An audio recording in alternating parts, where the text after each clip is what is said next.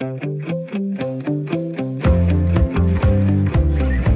lytter til Ring til Due med mig, Camilla Due.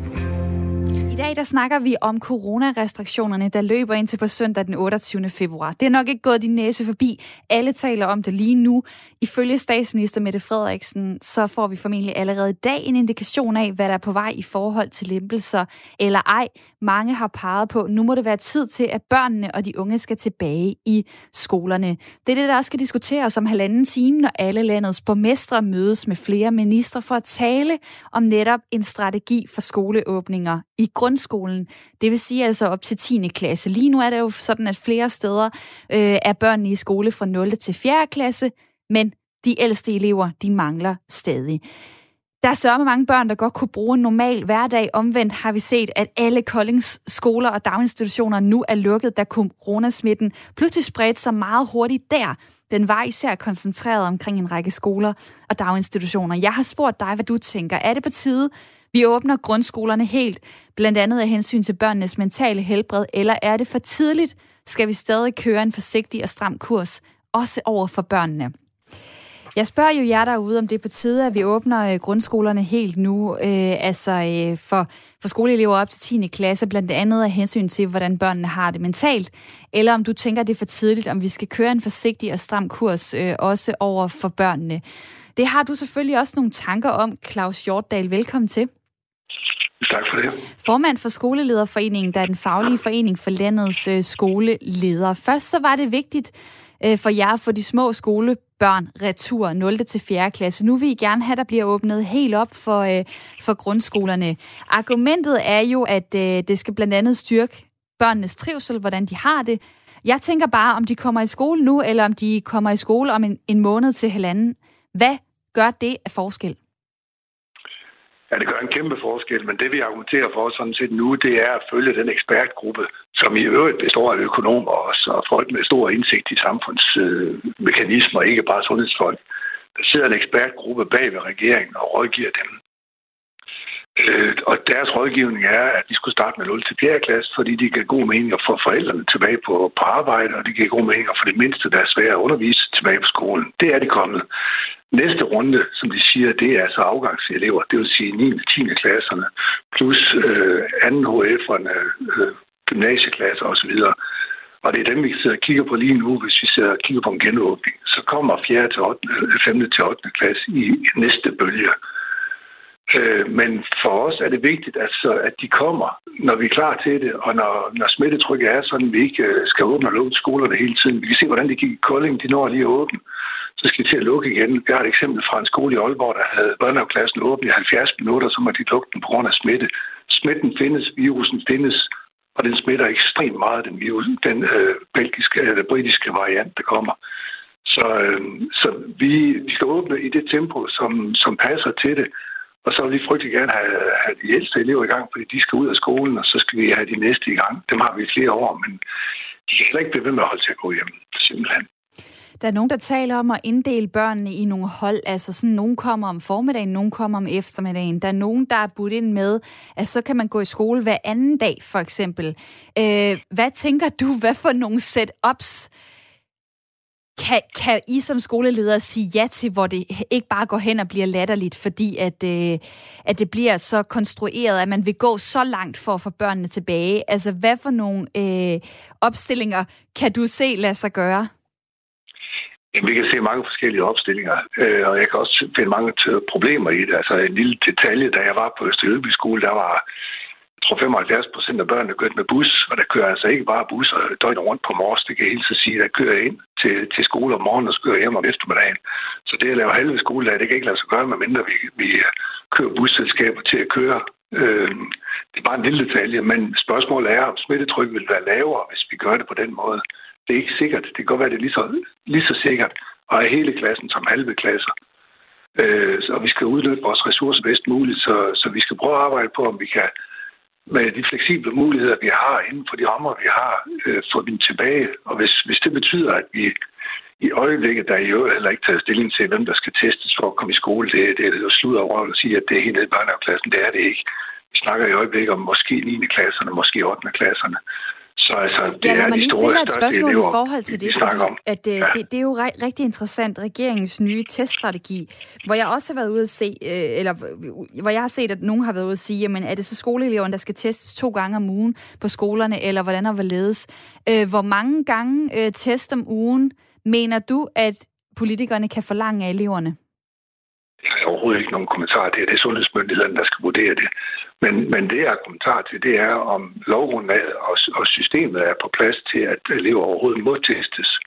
Hvis der sætter spørgsmålstegn ved, om man må afvise elever, der, der ikke er blevet testet, eller hvordan skal vi øh, få resultaterne? Det er jo sådan set forældrenes eller børnenes værgers resultat, når de har været til en test. Så, så hvordan skal vi få fat i resultaterne? Der er rigtig mange forældre, der ikke går ind på min borger, der er rigtig mange, der går ikke ind på, på e-boks osv. Hvordan skal de øh, få et system op at køre, hvor de skal ind to gange om ugen for at se, om deres øh, børns testresultater er rigtige? Og hvordan ved de, at de fortæller os det, der er rigtigt? Altså, der er en hel masse i det her, som, som allerede inden vi får taget den første test er problematisk. Og det er sådan nogle ting, vi har spurgt ministeren om. Altså, hvis der skal testes to gange, og de får systemet på plads, og det er den, den lette næste test, der kommer nu, jamen, så må vi jo tage den, hvis det er det. Og det får vi folk til ud fra. Så må, så må det være sådan, det er. Men der skal bare være et system, der holder vand. Og det øh, er der godt nok mange dilemmaer i. Claus Hjortdal, tak fordi du var med her. Selv tak. Formand for øh, Skolelederforeningen. Undervisningsminister Pernille rosenkrantz teil har også været ude og øh, sige noget om det her. Altså, øh, hun siger for eksempel, hvis eleverne lader sig teste, så kan vi genåbne et gymnasium eksempelvis, og så skal det ikke være den enkelte elev, der kan sige, det vil jeg ikke. Øh, og så bliver hun spurgt, vil det så være i orden at bortvise en gymnasieelev, som ikke vil lade sig teste? Ja, selvfølgelig er svaret fra Pernille rosenkrantz teil Der er nogle dilemmaer i forhold til, øh, hvis det er et testsystem, den her åbning skal bygges op omkring. Og lad mig få Rune fra Frederikssund med ind i snakken på 49 år. Velkommen til. Ja, tak. Mm, Hej, hej. Mm, mm, jamen, øhm, jamen, altså, jeg sendte en sms ind lige for et øjeblik siden, og øh, det, det, jeg gerne vil, øh, det, jeg gerne vil øh, sætte et spørgsmålstegn ved, mm, det er hele den her fortælling om, at vi levede i et rent paradis inden coronakrisen. Øh, for det mener jeg faktisk ikke. Hallo?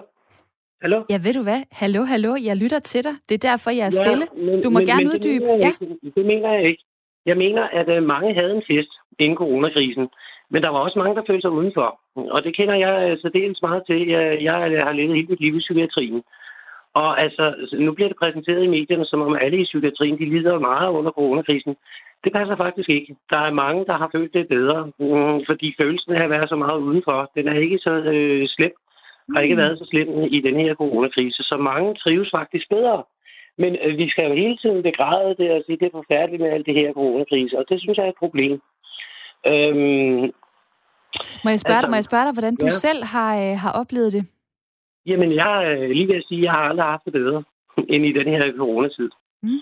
Ja, det vil jeg faktisk gerne stå ved. Mm, og det sagde jeg allerede øh, til folk øh, omkring mig, øh, lige da vi lukkede samfundet ned. Det var en befrielse, at øh, pludselig så var verden, øh, eller så var livet ikke udenfor, øh, hvor alle rendte rundt og festede og var på ferie hele tiden. Øh, altså, øh, det, det, det vil jeg gerne stå ved, mm, at, øh, at øh, sådan har jeg haft det, og jeg har øh, kunne se, at mange har haft det sådan. Og det, undskyld, jeg afbryder dig. Det, det, det var for eksempel, øh, øh, Rune, det var for eksempel også det, Kenneth skrev til mig på sms'en, at, præcis. øh, at han havde et barn, øh, der faktisk øh, fungerede øh, bedre med, Ja, øh, med hjemmeundervisning. Lad mig lige spørge dig her til sidst, så i forhold til grundskolerne, synes du, det skal være et valg faktisk fra forældrenes side, om de vil have deres børn tilbage eller ej? Hvis man nu kan se på sit barn, jamen det, det fungerer faktisk rigtig godt med det her hjemmeskoling. Skal man så have lov til at sige, jeg vil gerne beholde mit barn hjemme længere? Ved du hvad, jeg synes, vi skulle bruge hele coronakrisen til at gentænke en hel masse ting. Vi skulle for eksempel gentænke, om vi overhovedet har skabt den helt rigtige skole og de, de rigtige daginstitutioner. Øh, der kunne være helt andre måder mm, at drive skole på, som børnene havde det bedre med, for eksempel. Nu skal jeg sige en ting. Øh, Det her med, at børn de først lærer en hel masse ting, når de kommer i skole, det er jo helt forkert. Inden de kommer i skole, så har de lært et helt sprog. De har lært ufattelig meget. Hvis, man kunne spørge sig selv, hvis, hvis formålet med skolen egentlig var, at børnene skulle lære noget, så skulle man måske gentænke hele den måde, vi driver skole på. Det kunne være, at børnene skulle lege sig frem øh, til at erkende sig i stedet for. Det har de gjort inden øh, de kom i skole, og det er med et vældig godt resultat. Ikke? Altså alle børn lærer jo et helt sprog øh, uden hjælp fra pædagoger øh, og skolelærer. Så jeg, hele min tanke øh, for, for lang tid siden er, at den her coronakrise, der skulle vi virkelig bruge, den skulle vi bruge til at gentænke en hel masse ting, om vi har indrettet tingene rigtigt i vores samfund, og det der, øh, eller om det kunne gøres bedre. Det der, det der mega inspirerende at høre, Rune. Mange tak, tak. fordi at, uh, du vil være med her i programmet. Ja, mm, tak. Dejligt tak. at uh, høre fra dig, Rune. Kom igennem. Du lytter til Radio 4. I dag snakker vi om denne her situation. En medarbejder får fri for job, går hjem, skriver et opslag på de sociale medier om udlændinge, regeringens coronastrategi, for mange biler i København, eller hvad det nu kunne være. Og senere bliver den ansatte kaldt til advarselssamtale hos sin arbejdsgiver, der har set opslaget. Noget lignende har Linda oplevet, det skriver hun om i et debatindlæg hos Politiken. Hun blev troet med opsigelse efter, at hun skrev på Facebook, at hun begræd, at forståelsen og omsorgen for enlige mødre på kontanthjælp og andre fattige familier er forsvindende lille. Det var et indlæg med samfundsholdninger, dog skrevet i fritiden som privatperson. Men det kostede hende næsten jobbet, og derfor vil hun nu gerne sætte fokus på, om arbejdsgiverne nu slår for hårdt ned på de ansatte, der siger deres mening offentligt. Det sker også for andre, har fagbevægelsen KRIFA undersøgt. Jakob Kær Torborg, der er advokat, fortalte i 2017, at de oplever i stigende grad, at deres medlemmer bliver mødt af sanktioner fra arbejdsgiverens side på grund af noget, de har skrevet på Facebook, udtalte han i 2017. En sanktion kan jo være en advarsel, det kan være en opsigelse, det kan være en bortvisning. Men hvem har ret her? Det er det, jeg spørger dig om i dag. Skal arbejdsgiveren blande sig, når man sidder derhjemme og skriver noget på sin private Facebook, eller skal arbejdsgiveren blande sig udenom? Og der er kommet en besked her fra Paolo. Chef og ansattes privatliv skal, skal adskilles. Ligesom det ikke er klogt at mødes privat og tage ud og spise, bør man ikke være Facebook-venner. Det er ikke professionelt at blande chef og arbejde sammen med privaten, skriver Paolo til mig. Så der er også en, øh, der kommer med denne her holdning. Det er Thomas. Ytringsfrihed er friheden til at ytre sin holdning, uden at staten kan straffe en for det. Det er ikke det samme som friheden til at ytre sig uden konsekvenser. Frihed kan kun fungere under ansvar, og hvis man ytrer holdninger, der er inkompatible med ens arbejdsplads, ja, så må man jo acceptere de konsekvenser, der er ved at stikke snuden frem. Man må jo stå til ansvar for det, man gør. Der kan man ikke gemme sig under ytringsfrihed. Det er kun staten, der kan krænke ens ytringsfrihed, skriver øh, Thomas øh, til mig her. Og så er der Katrina fra Odense, der siger, hej Camilla, det bliver et stort nej herfra. Vi har alle ytringsfrihed i Danmark. Det skal arbejdsgiver bestemt også respektere. Så længe man passer sit arbejde ordentligt, så skal ens arbejdsgiver overhovedet ikke blande sig i, hvad man har af personlige meninger og holdninger. Og mange tak øh, for jeres sms'er. Jeg sender lige øh, bolden videre til mig fra Randers på 46. Velkommen til. Hej. Hej. Du er forelæser selv om offentligt ansattes ytringsfrihed, så er det klart, at uh, du reagerer, når du uh, hører emnet i dag. Ja. Så er ja, jeg jo interessant, jeg. Uh, så det synes jeg, det er interessant, om du også har en holdning her. Om du tør have det nu, når det også handler om dit eget arbejde. Må en arbejdsgiver, skal en arbejdsgiver blande sig, eller hvad? Nej, en arbejdsgiver skal ikke blande sig, fordi jeg tænker, at det her det er jo skudt fuldstændig ved siden af, at Linda Villassen bliver ja, som hun skriver her, ind, indirekte truet. Jeg har, jeg har læst hendes indlæg i, i politikken, øhm, og jeg kender faktisk Lilla Villassen, og øh, hun er en kritikertype, men hun er også øh, en ordentlig kritikertype, og hun sætter jo spot på nogle rigtig, rigtig vigtige og triste øh, forhold øh, for, for fattige, og her i det her tilfælde også øh, enlige mødre. Og øh, jeg mener, det er skudt fuldstændig ved siden af, øh, at den her, hvad skal man sige, ja, forhåndsfyring, der jo nærmest bare er hende. Mm. Og nu er det så offentlige ansatte, du normalt øh, kigger på. Mm. Der er jo mm. lidt øh, videre, øh, videregående øh, muligheder for dem i forhold til at ytre sig. Det er der i hvert fald på papiret. Øh, yeah. Men lad mig lige spørge dig. Altså, jeg kan efterhånden ikke finde ud af, om der stadig er noget, der hedder privatperson Linda, privatperson mig, privatperson Camilla. Altså, har vi ikke alle sammen noget at gøre, også med vores job, når vi tager hjem? Flyder det hele ikke sammen? Så når man skriver og deltager på Facebook, og der står, hvor man er ansat for eksempel, jamen, mm. så kan mhm. man ikke hejse øh, privatpersons flaget lige bagefter. Det er jeg slet ikke enig i. overhovedet.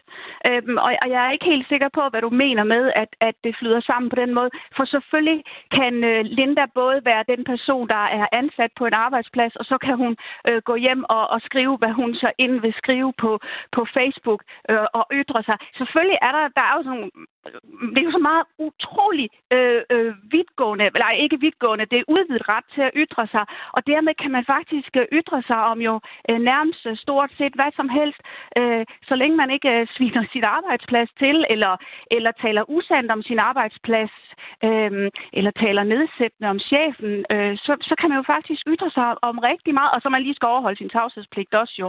Øh, så jeg er ikke enig med dig i, at det flyder sammen på den måde. Øhm, så skal du nok uddybe dit spørgsmål til mig. Ja, men øh, øhm. det var også bare en tanke egentlig, og tusind tak, fordi at øh, du var med her, Maj. Det er bare i orden. Dejligt at øh, høre fra dig, og øh, super fedt, at øh, folk, der også har viden om emnet, byder ind her. Øh, her må man gerne blande tingene sammen i Ring til Due, der er Radio 4's samtale- og lytterprogram. Jeg har også stadig mit øh, lytterpanel med, og øh, i dag der er det øh, Marianne Sandersen, 73 år, bor i Brøndshøj, og det er Michael Å. Christiansen, der er 59 år og bor i øh, Frederikshavn. Og jeg har lavet sådan en, øh, hvor går grænsen top 3, som vi lige skal gå igennem sammen. Jeg starter hos dig, Michael. Er man selv skyld i det her? Altså, hvis man er venner med chefen på Facebook, er man så selv skyld i, at det kan få konsekvenser, at man skriver noget om samfundet derinde? Ja, skyld, skyld i kan man jo sige, det er man jo så snart man har, øh, man har valgt at ytre sig. Øh, så, så det kan man jo sige, det kan man jo sige ja til. Om, om ens, øh, om ens chef så umiddelbart har grund og ret og hvad ved jeg til at gå ind og måske tjekke ens profil det, det synes jeg er en helt anden sag. Det var så øh, spørgsmål nummer et. Spørgsmål nummer to, det går til dig, Marianne. Øh, hvad hvis det er sådan, at man kommenterer på noget? Altså, man kan jo gå ind på Facebook selv og skrive et opslag. Det vil sige, at man øh, lægger måske en længere tekst med et par billeder ud. Lidt ala et mini-læserbrev. Sender det afsted til folk øh, ud i, øh, i det offentlige internetrum. Man kunne også bare gå ind og kommentere øh, til, på, på et billede, eller nogle andre, der skriver noget, øh, noget kritisk om kvinder, eller hvad det nu kunne være. Øh, skal der skældnes mellem de to ting, synes du? Og det kan være, at øh, Marianne lige øh, er hoppet af telefonen, eller at hendes telefon har gjort det hele af sig selv. Den får du også lov til at svare på, Michael, så hvad tænker du? Jeg synes, der er Øh, jeg, jeg synes, der er meget forskel af, hvad, øh, hvad man udtaler sig nu, eller hvad man udtaler sig om. Nu i, i Lindas øh, sådan helt konkrete tilfælde, der er jeg jo svært ved at se, hvorfor en, hvorfor en skoleleder skal kunne synes, at en ansat udtaler sig om den måde, øh, som, skal vi sige, som, som udfordrede forældre og udfordrede børn, om de forhold, de har, hvorfor en skoleleder skal kunne have noget imod det, det er meget svært ved at se. Og konkret tilbage på mit spørgsmål. Hvis man selv skriver et opslag, er man så mere øh, skyld i, hvis jeg kan bruge det ord igen, at der kommer en konsekvens, end hvis man går ind og kommenterer på noget. Er det mere uskyldigt? Øh, nej, altså hvis man går ind og kommenterer på noget et eller andet sted, så synes jeg, der er lidt afhængig af, øh, hvad, øh, hvad det er, man kommenterer på. Øh, så synes jeg da, at, at, man, at man egentlig har samme vil sige, øh, forpligtelser i forhold til en kommentering, som man har i forhold til selv at komme med et bidrag til debatten. Øh, omvendt så synes jeg jo igen, at øh, en, en, arbej- en arbejdsgiver skal jo, skal jo virkelig være meget konsekvent i opsøgningen af sine, af sine medarbejdere, hvis det er sådan, at man, at man går ind og ligefrem skal til at se, jamen, hvad kommenterer de på rundt omkring, eller i stedet for, hvad, hvad slår de op. Mm. Og øh, jeg havde tænkt det her som sådan en hurtig top 3, men når jeg har øh, veltænkende mennesker i panelet, så går det ikke helt så stærkt. Men nu er Marianne kommet øh, tilbage på telefonen, så øh, hun får lige lov til at tage den aller sidste her i øh, top 3. Hvor går grænsen? Hvad hvis det er øh, gamle ting, man har skrevet, øh, Marianne, som bliver hævet frem igen? Altså når man øh, smider noget ud øh, på internettet, så ligger det der jo i lang tid. Der er folk, der, der førhen, øh, for eksempel øh, den populære Marvel-instruktør James Gunn, der i 2018 blev fyret for nogle tweets, han havde skrevet for 10 år siden, de blev høvet frem, og selvom han tog afstand til dem, så var der alligevel en konsekvens. Hvis det er gamle ting, man har skrevet, skal ens arbejdsgiver så stadig have ret til at reagere på dem? Jeg synes ikke, det er fair. Altså, hvis, man må jo tage udgangspunkt i den ansatte, man har nu, og hvad er det for et menneske, man har nu. Og øh, selvfølgelig står vedkommende til ansvar for, for det, der er skrevet for 10 år siden, men vi ved jo, hvordan vi alle sammen udvikler os og bliver anderledes og får nye indsigter osv. Så, videre. så det synes jeg i hvert fald ikke er fair at hive gamle ting frem i den forbindelse.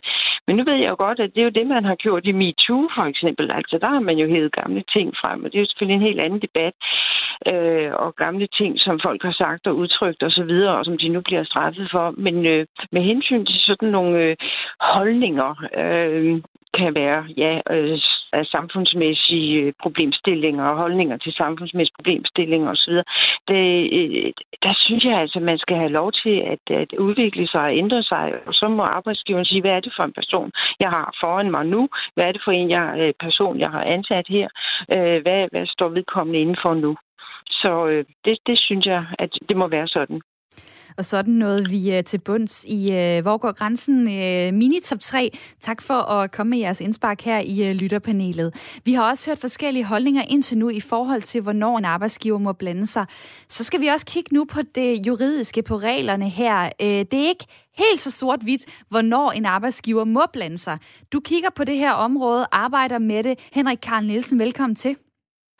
Ja, tak skal du have, og godmorgen. Godmorgen. Partner i advokatfirmaet Kok, Christ, øh, Kok Christensen. Du har beskæftiget dig med ansættelsesret og den her type sager. Og det vil altid være en vurdering i den enkelte sag, om arbejdsgiveren må blande sig. Surprise, det er det sådan som regel med jura. Men, men kan du komme med et eksempel på noget, hvor, øh, hvor det viser sig, at det ikke var i orden, at arbejdsgiveren øh, var inde og, øh, og have en holdning til, hvad en ansat skrev på sociale medier? Ja, altså, du kan jo sige, at man, man skal se meget nuanceret på det. Altså, hvad er det, der er skrevet? Hvad er omstændighederne for, hvorfor er det skrevet, og hvad er det for en type virksomhed? Fordi man kan jo dele det her ind i nogle typer. Altså, der har været flere sager, hvor en medarbejder har haft en eller anden dårlig dag, man har haft en uoverensstemmelse med chefen. Så kommer man hjem, man får måske et glas vin for meget, og så fyrer man et eller andet af på Facebook. Øh, og der har vi haft sager, hvor at der er blevet skrevet nogle meget, meget grove ting. Men vi har også haft sager, hvor arbejdsgiver måske har reageret meget, meget groft ved at afskedige eller bortvise medarbejderen, fordi medarbejderen har jo det, der hedder en loyalitetspligt. Man skal opføre sig ordentligt, det skal arbejdsgiveren jo også. Men hvis man skriver noget ufordelagtigt om chefen, om virksomheden i det offentlige rum, bare for at få, få, få galen ud, ikke? så kan man komme i strid med det, der hedder loyalitetspligten, afhængigt af, hvem der kan se det. Det er klart, at hvis du kun er connected med, med kæresten og med bedstemor, så er der jo ikke nogen, der ser det. Men hvis man har hundredvis af venner, måske også nogle venner, som man kender arbejdsmæssigt, så vil det jo kunne være meget, meget skadeligt for virksomheden, hvis man kan se, at der er en medarbejder, der har sådan en holdning til det sted, man arbejder. Og der har været sager, hvor at domstolen har sagt, at det der, det var over stregen, så en opsigelse var savlig. Men for eksempel, øh, ja, for eksempel i 2010, hvor der var en kvinde, der var i konflikt med sin arbejdsgiver, fordi hun var utilfreds med sine arbejdstider. Så skrev hun en kriserklæring mod virksomheden på Facebook.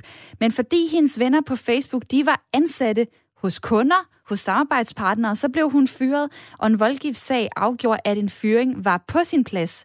Så har jeg også et andet eksempel her. Øh, det var en buschauffør, der fik tilkendt ca. 40.000 kroner i erstatning for en uretmæssig fyring på grund af en episode, hvor chaufføren havde skrevet kommentarer på Facebook til et billede af en bil, der holdt parkeret på buspladserne ved Herning Banegård. Ifølge retten i Herning, så var det ikke nok, at Herning Turist henviste til busselskabets mediepolitik eller sagens omstændigheder i øvrigt, da selskabet afskedede ham. Så det var altså en uretmæssig øh, fyring. Hvor, hvorfor er det egentlig, at reglerne her, øh, de ikke er sort-hvide, og det kan gå den ene vej, det kan gå den anden vej? Jamen, du kan måske sige, hvis man kigger lidt på de to sager, så er det måske mere sort-hvidt, end, end du egentlig tror, fordi det buschaufføren gjorde, han sagde jo ikke noget ufordelagtigt om sit busselskab. Han kom med sådan en eller anden kommentar om en bil, der var parkeret, som generede den øvrige trafik. Og der er vi jo inde i noget andet. Der har det ikke noget at gøre med loyaliteten mod arbejdsgiver. Der har det noget at gøre med, at han har en eller anden ytringsfrihed. Han må jo godt have en mening om, at der er en trafikant, der opfører sig idiotisk. Øhm, og det, det, det kan man ikke tage fra folk, at, at de må have. Og derfor er, at det er en overreaktion på arbejdsgivers side. Altså at en chauffør poster et billede af en bilist, øh, som laver noget forkert. Det kan man selvfølgelig mene om, hvad man vil, men det er jo ikke i strid med noget. Der er så også bare det med sådan nogle sager, at bagefter, når man kigger på dem, kan man jo se, hvorfor pokker har de ikke snakket sammen. For hvis man har en medarbejder, der skriver noget, og hvis arbejdsgiver synes, det er et problem, så kan man jo tage en snak om det næste dag, og måske vil han så sige, det kan jeg godt se, og så kan han jo klikke sådan et indlæg ned, så lidt som ingenting. Men ja, jeg, troede, jeg troede, undskyld, jeg, jeg, jeg, jeg, troede ja. måske, at det der med, uha, øh, buschauffør og trafik, allerede der skulle man skille tingene ad. Men, øh, men så længe, at man ikke går ind og, og chikanerer øh, sin arbejdsplads, eller ødelægger øh, noget samarbejdsmæssigt, så har man øh, faktisk en, øh, en ret øh, stor frihed, eller hvad, til at, øh, at, at ytre sig øh, om, om andre ting, end lige præcis der, hvor man er ansat. Ja, det har man, men nu kan du så også sige, at i den sag her fra Herning, der var det jo en, en helt almindelig medarbejder. Hvis det nu havde været kommunikationsdirektøren eller en ledende medarbejder, så kan det godt være, at man ville sige, ah, du skal lige huske på, at selvom du har fri, så opfatter folk dig stadig som vores kommunikationsdirektør. Det gør de 24 timer i døgnet. Og det vil sige, at den ledende medarbejder skal måske snart tænke over, hvilke signaler han sender ud, hvorimod den menige medarbejder skal have plads til at kunne komme ud med en frustration, som er rettet mod nogle personer ude i det offentlige rum. Det kunne øh, også have været på Hvor går grænsen top 3. Øh, hvorhenne er du ansat, og i hvilken stilling, og hvordan ser folk ja. dig øh, udad til? Lad mig lige til sidst få dig til at, øh, at komme med øh, måske en simpel huskeregel til os alle sammen, før man, øh, man skriver noget på sociale medier. Hvad, hvad skal man have i mente i forhold til, øh, til ens arbejdsplads? Du skal i hvert fald have det i mente, at tænk dig om. Tænk om, hvad det er, du skriver, og tænk over, hvorfor du skriver det. For man skal huske på, at det vi deler på de sociale medier, det er jo noget, som andre læser. Og andre vurderer folk ud fra, hvad de skriver. Det tror jeg, vi alle sammen gør. Vi synes, der er nogen, der skriver alt for meget. De skriver noget, vi ikke gider høre på. Øh, det er hovedparten af indlæggene på Facebook er jo i den kategori. Tænk dig om, øh, bevar en god sund fornuft, men også for den arbejdsgiver, der måske er fra nærtagende. Han eller hun skal også tænke sig om. Sige, lad nu være med at overreagere. Ha' dog den snak og dialog med dine medarbejdere sådan at man kan få snakket om det, at man selv kan få forventningsafstemt om, øh, hvad, hvad man kan lide og hvad man ikke kan lide. Henrik Karl Nielsen, mange ja. tak, fordi du var med. Ja, selv tak. Fortsat god dag. I lige måde. Advokat ved Kok Christensen og har beskæftiget sig med ansættelsesret og altså den her øh, type sager. Du lytter til Radio 4. Det er jo Radio 4 samtale og lytterprogram, hvor øh, det nu er en uge siden, at den kristne fastetid begyndte. Den varer 40 dage. der løber frem til påske. Og i de forskellige kirker rundt omkring, så er det et tema, der fylder meget. I Bibelen, der faster Jesus i 40 dage i ørkenen. Fristelsen, djævlen, bliver hans følgesvend og fjende. Men den fristelse modstår Jesus selvfølgelig. Fordi Faste, det handler om at stå fast. Det er en del af fortællingen. Det handler om ikke at give efter, og det handler om at give afkald, at flytte fokus fra det materielle til det åndelige. Lige at stoppe op og reflektere over det liv, vi lever, og det kan jo være mad og drikke, man øh, siger fra. Det kan også være andre små forbrugs- eller hverdagsoplevelser, som man normalt nyder. Det kunne være tv-kiggeri, det kunne være alkohol. Øh, pointen er ligesom at undvære et eller andet, der er luksus for en. En daglig rutine kunne det også være noget, som i stedet for, når man ikke har det, så giver det overskud til det åndelige. Øh, og jeg spørger dig i dag, burde vi lade os inspirere af fasten. Øh, sætte en stopper for nogle af de ting, vi kan lide. Det kunne være Netflix, det kunne være kaffe, det kunne være andre ting. Eller er der slet ikke brug for øh, de begrænsninger? Henrik Jensen skriver, lad os faste i forhold til sociale medier.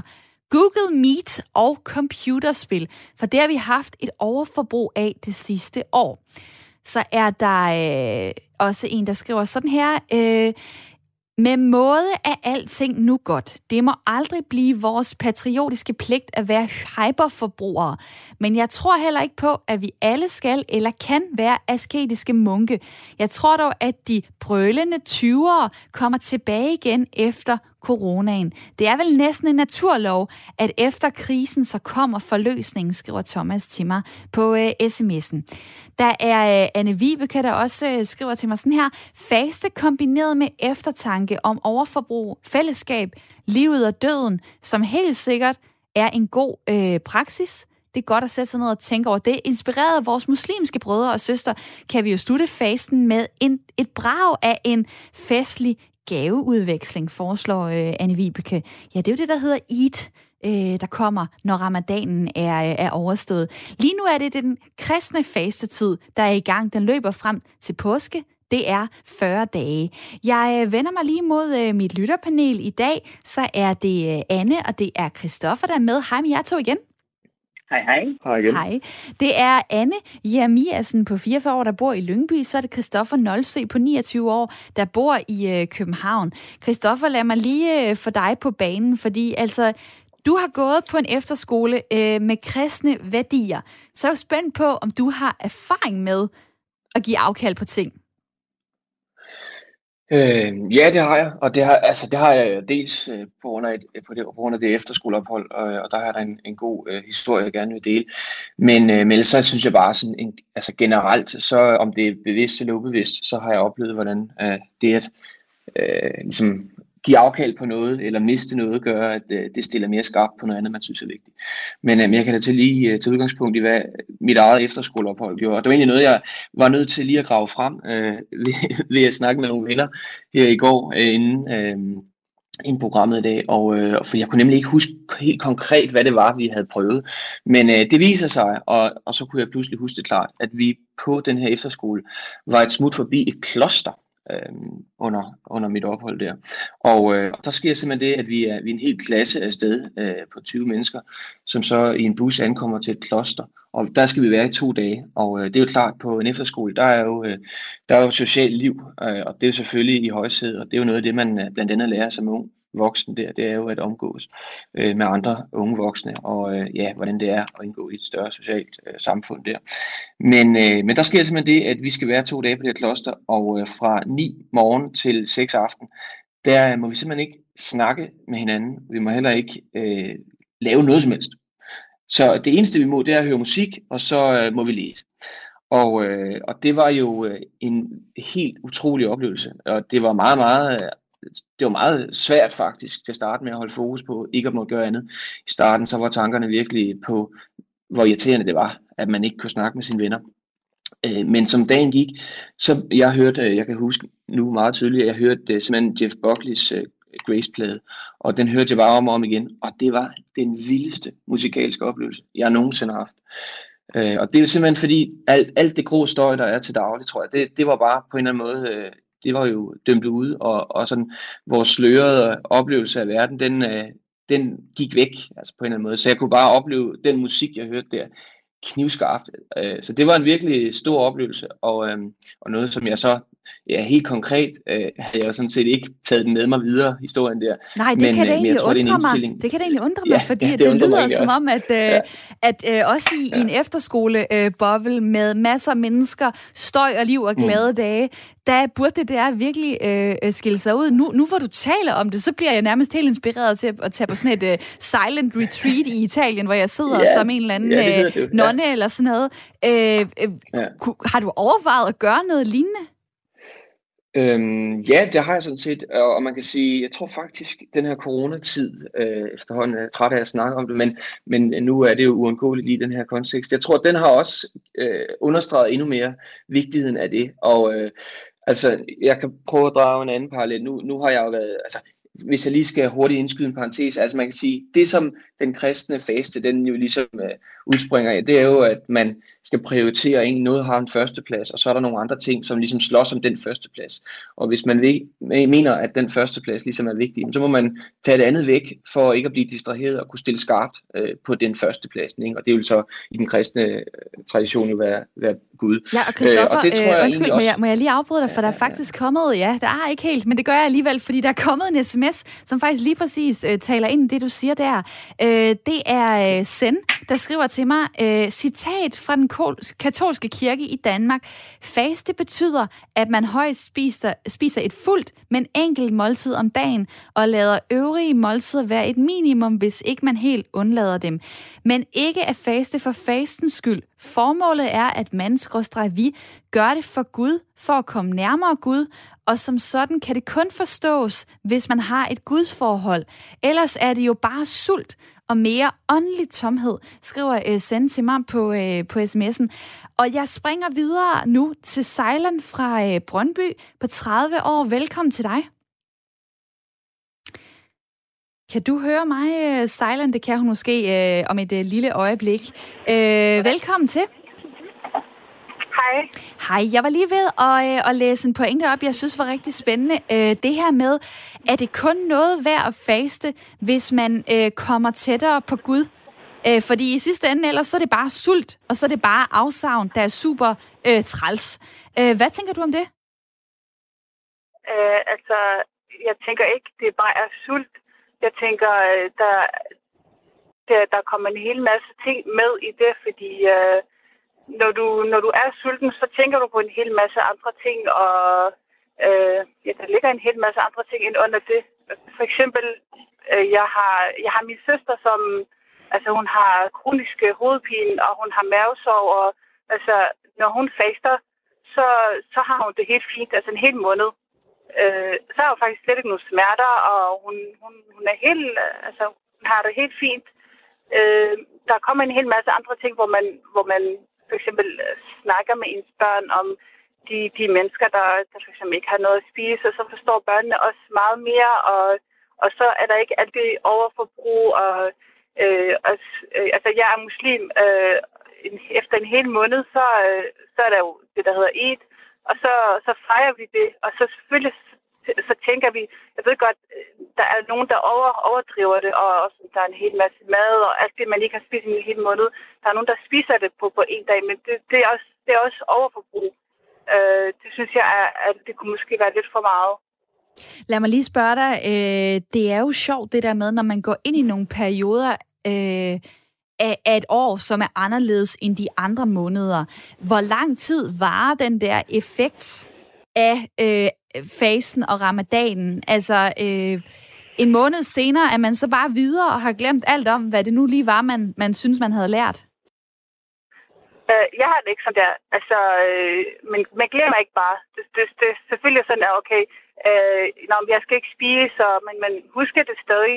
Øh, men, men, men alligevel, altså man tænker stadig på, okay, man skal lige passe lidt på, og man skal lige øh, sådan, man skal stoppe med det overforbrug, og man tænker stadig på det. Det er ikke sådan, at man bare går fra det. Og jeg skal lige spørge dig til sidst. Øhm, har det her noget at gøre øh, med... Har det kun noget at gøre med tro? Eller har det også noget at gøre med, hvad kan man sige, øh, det liv, du har levet, øh, din barndom osv.? Øh, begge to. Okay. Hvordan? Øh, altså, da jeg var lille, så havde jeg ikke øh, skabet fyldt med tøj, og jeg havde ikke en hel masse legetøj, og vi havde ikke øh, sådan alverdens mad, slags mad på bordet. Øh, men til gengæld var vi glade. Altså, der var ikke noget. Øh, vi var glade, og jeg lavede mit øh, legetøj af, hvad skal man sige, af sand, af pinden. Øh, jeg lavede, øh, altså min mor syede mit tøj af, hvad skal man sige, rester af, eller sådan, stof. Så jeg synes, jeg synes, det var et det var et godt liv. Jeg, jeg manglede ikke, men jeg synes ikke, jeg manglede noget. Øh, og det betød ikke noget, at jeg ikke spiste øh, en hel masse forskellige mad på en dag. Det var fint nok for mig. Altså, jeg har det stadig på samme måde. Jeg spiser, jeg, jeg sætter ikke alverdens slags mad øh, på bordet, og jeg har heller ikke øh, skabet øh, fyldt med tøj. Jeg har, jeg har stadig den der fra barndommen, øh, som, som jeg har lært, og som jeg har opdraget, at jeg ikke skal overforbruge. Øh, jeg kan godt lide genbrug, og det gør jeg også øh, fordi jeg tænker også på, på miljøet, og øh, ja. Mm. Og det er, jo, øh, det er jo noget af det, øh, det spændende. Det er jo også øh, klima- og miljøsnakken. Jeg er egentlig ret overrasket over, at der ikke er så mange, der har bragt det på banen endnu. Øh, det er måske, fordi jeg har vejledt jer ind i at tænke på det her med det menneskelige og det åndelige. Og tak, fordi at ja. følger den uh, linje. Og tusind tak for din tid, Sejlen. Dejligt at høre fra dig. Det var så lidt. Lytter til Radio 4. I dag snakker vi om, hvor vi spiser vores frokost, når vi er på arbejde. Det kan virke som en meget lille og simpel ting, men det foregår hver dag, og det foregår på forskellige måder. Katarina har skrevet til mig på sms'en, kunne I ikke tage vigtigere emner op, som for eksempel den nye epidemilov, frem for så ligegyldigt et emne? Det er da fløjtende ligegyldigt, hvor folk spiser deres frokost. Ja, lad os nu se, øh, hvad, hvad, hvad andre mener om det, fordi det er jo sådan, at vi er 2,9 millioner danskere, der går på arbejde. Øh, og øh, man kan sige, vi gør det på mange forskellige måder. Nogle gør det, så det virker rigtig godt for dem. Andre bliver måske for presset og for stresset. Øh, noget af det, som man kan sætte fokus på, jamen det er jo blandt andet, at vi ikke får holdt en pause fra det digitale, hvis vi sidder og spiser frokost foran computeren. Jeg har blandt andet et citat her til dig, Katarina. Problemet er kort fortalt, at vi har mistet reelle pauser i vores liv. Hjernen får simpelthen ikke ro på grund af den konstante skærmbrug. Hvornår har du selv sidst holdt en pause fra aktiviteter i løbet af dagen, hvor du gav din hjerne fuldstændig ro, det vil sige ikke kigget på en skærm? Det skriver Christina Jade, der er øh, psykoterapeut, coach osv.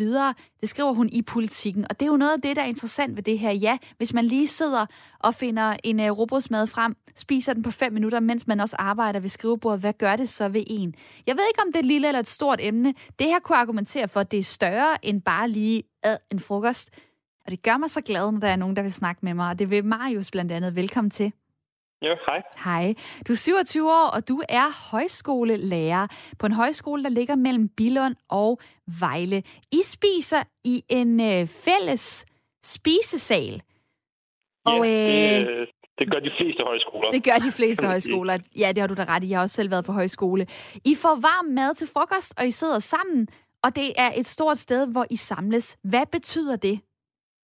Jamen altså, man kan sige, øh, frokosten er sådan lidt et, øh, et, et herligt kaos øh, på en højskole. Øh, men vi har, vi har ligesom undervisning op ad dagen, hvor vi er alle mulige forskellige steder på, på matriklen.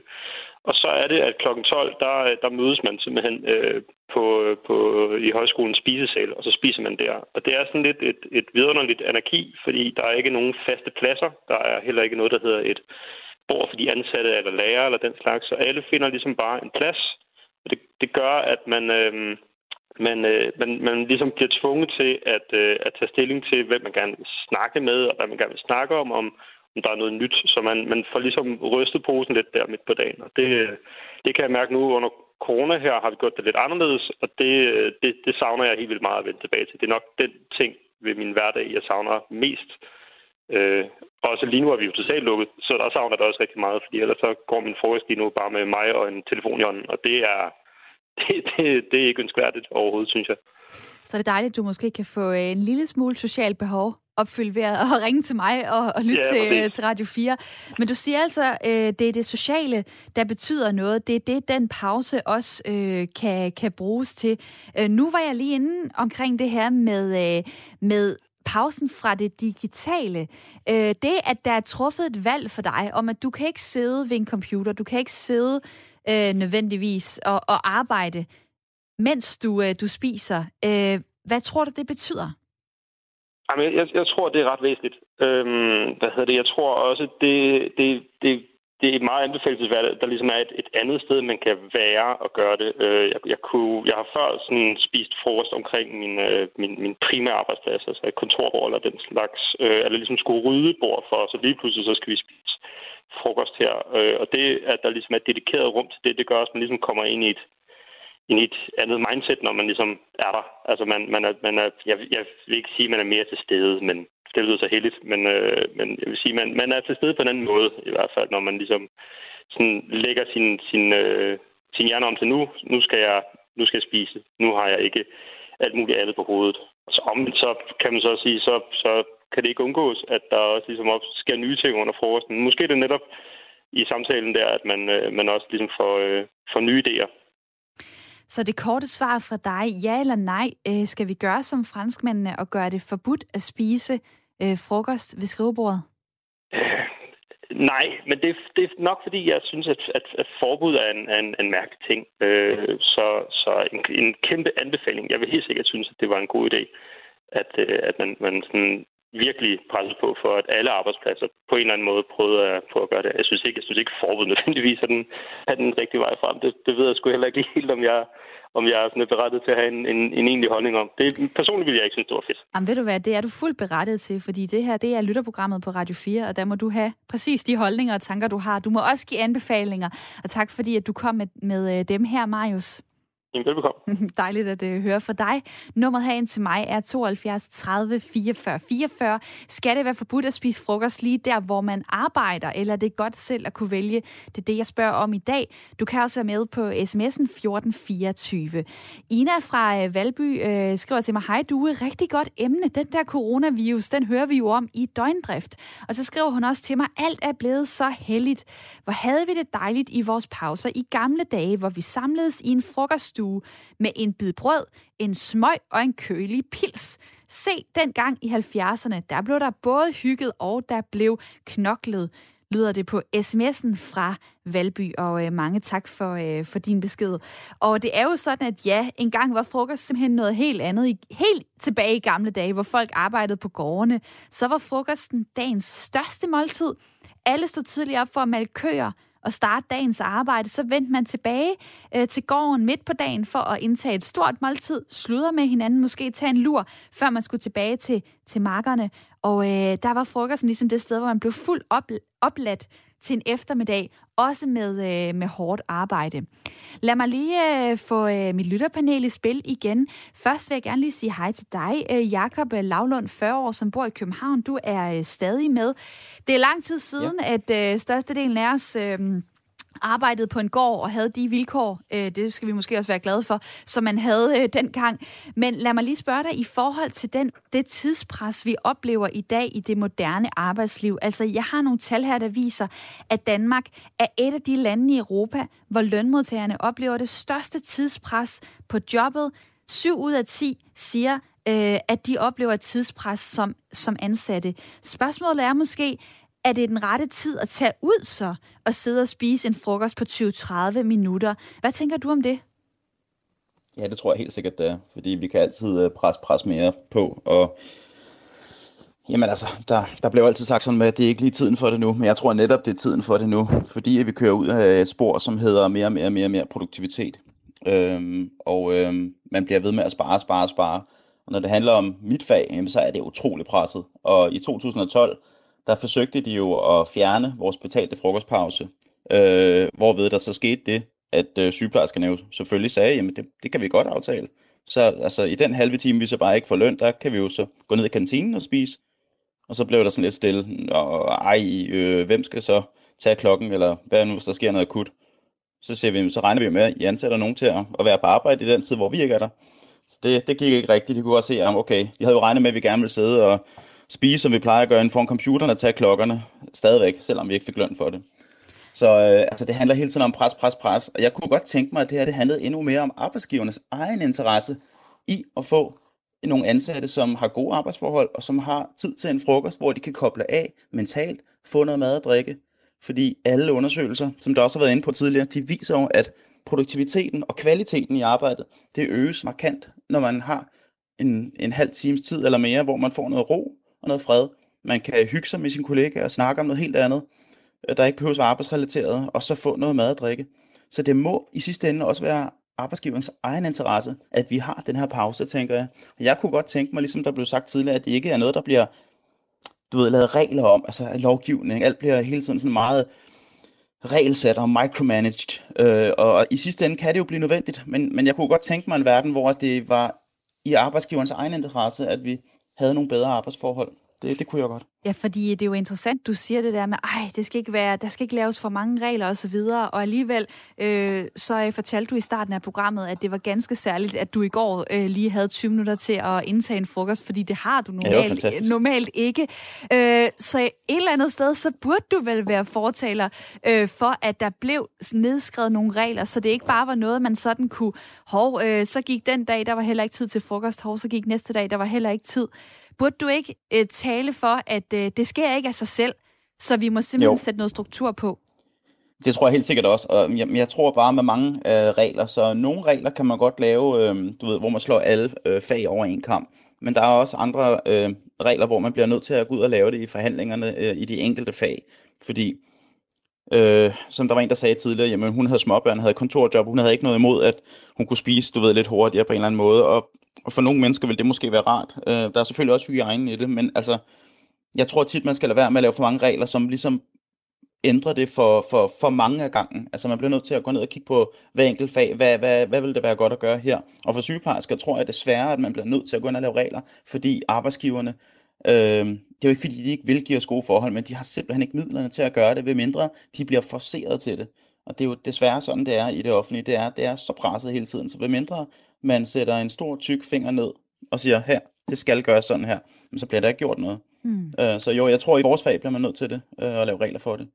Og der er jo mange forskellige mennesker, der sidder og lytter til det her program øh, lige nu, og øh, det er jo dejligt. I har forskellige job, og øh, det kan være, at jeg har fået mig udtrykt lidt forkert, fordi jeg har brugt ordet at sidde og spise ved skrivebordet øh, mange gange, men det her handler egentlig om at spise der, hvor du arbejder. For eksempel øh, Katarina, der så har skrevet til mig igen, at øh, hun er rengøringsassistent, så sidder langt fra bag skærmen hele dagen. Det er kun kontorfolk, der gør det, og det er jo ikke alle os, der har et øh, kontorarbejde. Nogle har et aktivt arbejde, som hun skriver. Og så vil jeg jo gerne høre, jamen, hvis du er rengøringsassistent, hvor spiser du så? Er det i rengøringsvognen? Øh, er det i en bil? Øh, synes du, at det vil være dejligt at få et sted, hvor du kunne gå hen, eller har du allerede det? Det er jo egentlig det, jeg spørger ind til i dag, for jeg ved jo godt, at I arbejder meget forskelligt, jer der lytter til programmet øh, lige nu. Daniel skriver også til mig, øh, goddag, øh, må give ret i, at dagens emne er lidt tyndt kontra andre emner. Det må betyde, at du lytter Daniel andre dage, så det er jeg jo i hvert fald glad for. Men det, du så også skriver til mig her, det er, at øh, er det kun et samtaleprogram for kontorpersonale? Igen, håndværkere har en skurvogn eller en firmabil at spise i det samme i mange andre brancher. Personligt spiser jeg kun aftensmåltid, så jeg er personligt ligeglad, men synes, at øh, emnevalgene splitter mere end at skabe debat. Det er da ærgerligt over, at du øh, synes, Daniel. Tak for at give din holdning til kende her i programmet stadig. Og øh, det, som jeg gerne vil høre fra jer i dag, det er jo, jeg er inspireret af Frankrig, hvor der er nogle regler, der er ret strenge omkring det her med frokost. Man må ikke spise det samme sted, hvor man arbejder. Det kan være, at du tænker, at det er fuldstændig lige meget. Folk må gøre, hvad de vil. Det kan også være, at du synes, der skal noget struktur på vores arbejdsliv. I et arbejdsliv, hvor rigtig mange stresser rundt, har travlt, måske springer over frokosten, eller måske indtager den meget hurtigt, mens de arbejder. Om det så er ved computeren, eller det er, mens de gør rent, eller det er, mens at de øh, passer børn. Du må gerne byde ind på sms'en 1424, start din besked med R4, eller ring på 72 30 44 44. Det er hurtigt, synes jeg, at finde nogle dårlige ting. Det er nemt ved at spise for eksempel lige der, hvor man arbejder. Det kan være øh, svært at se de positive sider.